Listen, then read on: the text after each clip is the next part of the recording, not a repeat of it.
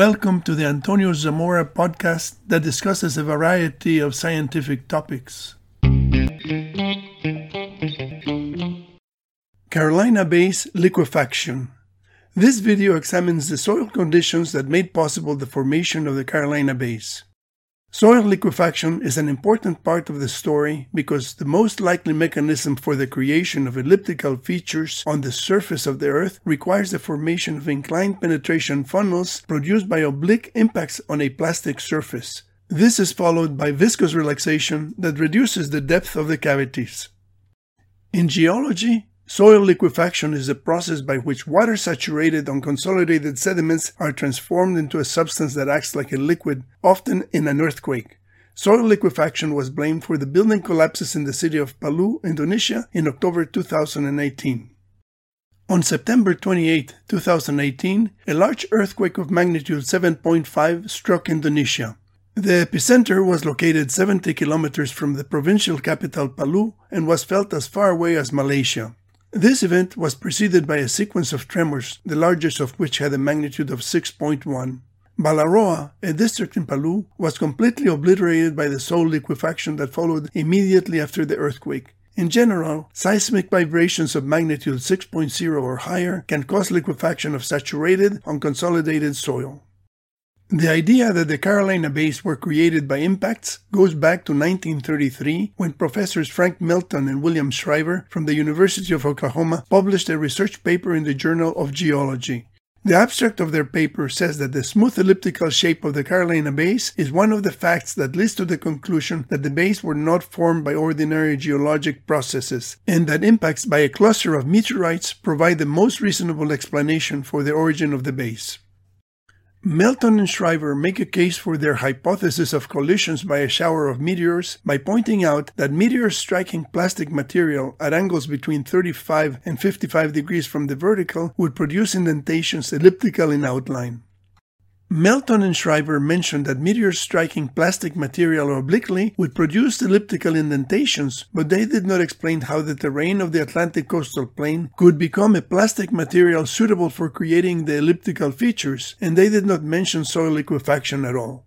Also, Melton and Shriver implicitly associate oblique impact cavities to ellipses, which are mathematical conic sections, but they do not elaborate on how they verify that the Carolina bays are in fact ellipses. However, throughout their paper, Melton and Shriver measure the ellipticity of the bays, which constrains their aspect ratios and makes it evident that the Carolina bays were not formed by ordinary geologic processes.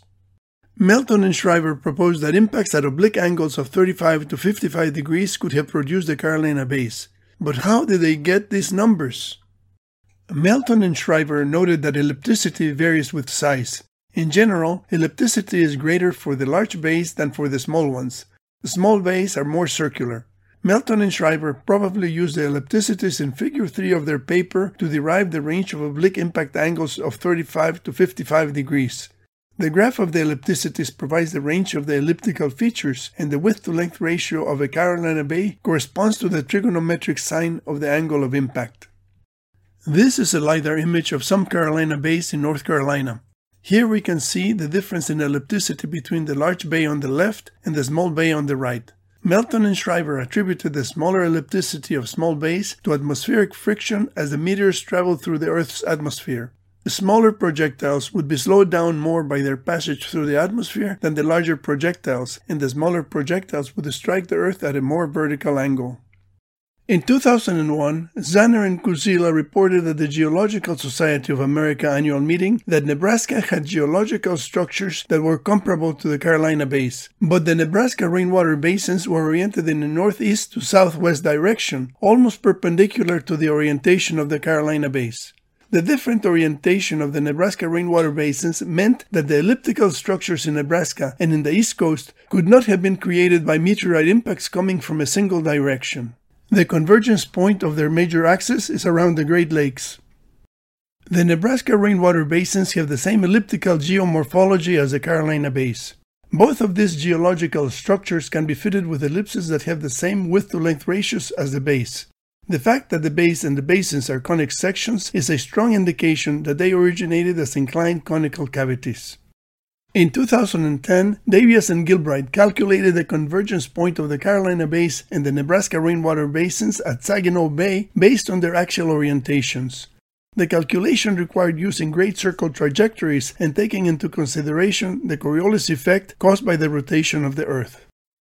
The glacier ice impact hypothesis, published in the journal Geomorphology in 2017, describes four mechanisms by which the Carolina Basin and the Nebraska rainwater basins may have formed. First, a meteorite impact on the Laurentide ice sheet ejected ice boulders in ballistic trajectories. The secondary impacts by the ice boulders liquefied on consolidated ground close to the water table. Oblique impacts of ice boulders on liquefied ground created inclined conical cavities, and viscous relaxation reduced the depth of the conical cavities to produce shallow elliptical bays.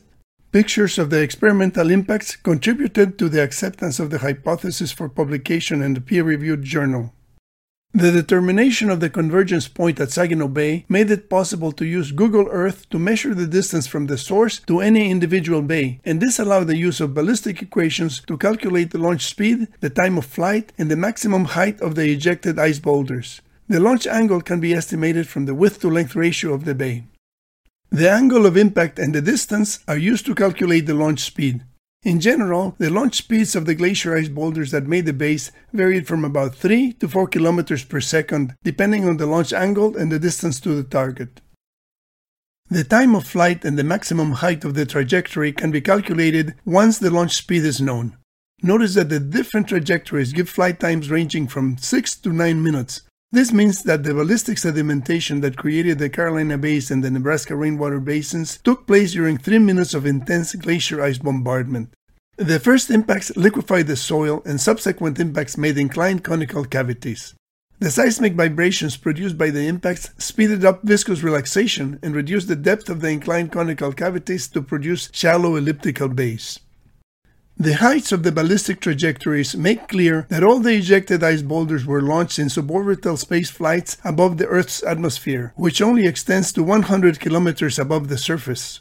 Traveling in the vacuum of space, the ejected ice boulders were not affected by atmospheric friction until their re-entry. The ballistic equations make it possible to determine the time of emplacement of the bays. This image shows two adjacent Carolina bays with different width-to-length ratios. The bay labeled A was created by an impact inclined at 33.1 degrees, corresponding to a flight time of 386 seconds. The bay labeled B was created 15 seconds later by an impact at 35.2 degrees and a flight time of 401 seconds. As mentioned before, the different times of flight indicate that the saturation bombardment by the ice boulders lasted from about 6 to 9 minutes after the extraterrestrial impact on the Laurentide ice sheet. We come back to the subject of liquefaction, which is the topic of this video, in a very roundabout way. We need to determine the energy of the ice boulder impacts that created the Carolina bays. We can use the size of the bay, the launch speed, the impact angle, and the type of projectile and target to calculate the energy of the impact and the size of the projectile using power law scaling equations published by Professor J. Melosh and Ross Beyer. A Carolina bay with a diameter of 1 kilometer requires an impact by an ice projectile with energy of 3 megatons of TNT, equivalent to a 7.54 magnitude earthquake. A bay with a diameter of 200 meters requires 13 kilotons of energy, equivalent to a 6.0 magnitude earthquake.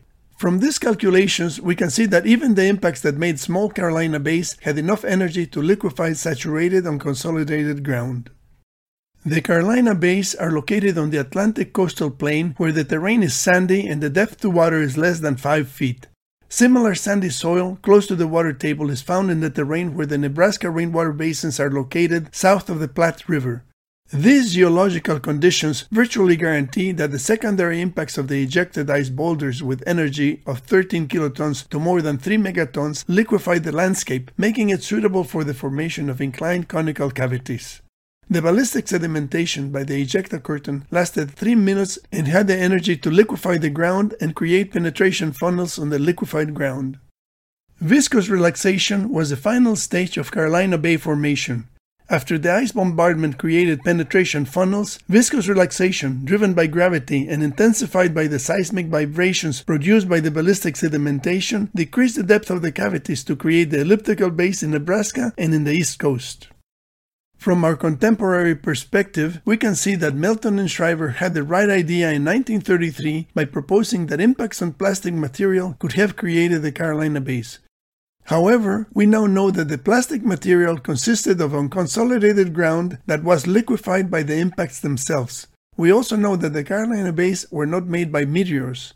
The discovery of the Nebraska rainwater basins and the convergence of the major axes of the basin basins by the Great Lakes makes it more likely that secondary impacts by glacier ice boulders ejected by an extraterrestrial impact on the Laurentide ice sheet were the most likely projectiles that made the Carolina bays. Thank you for listening to this podcast. Please visit the YouTube channel or the website for many other interesting topics.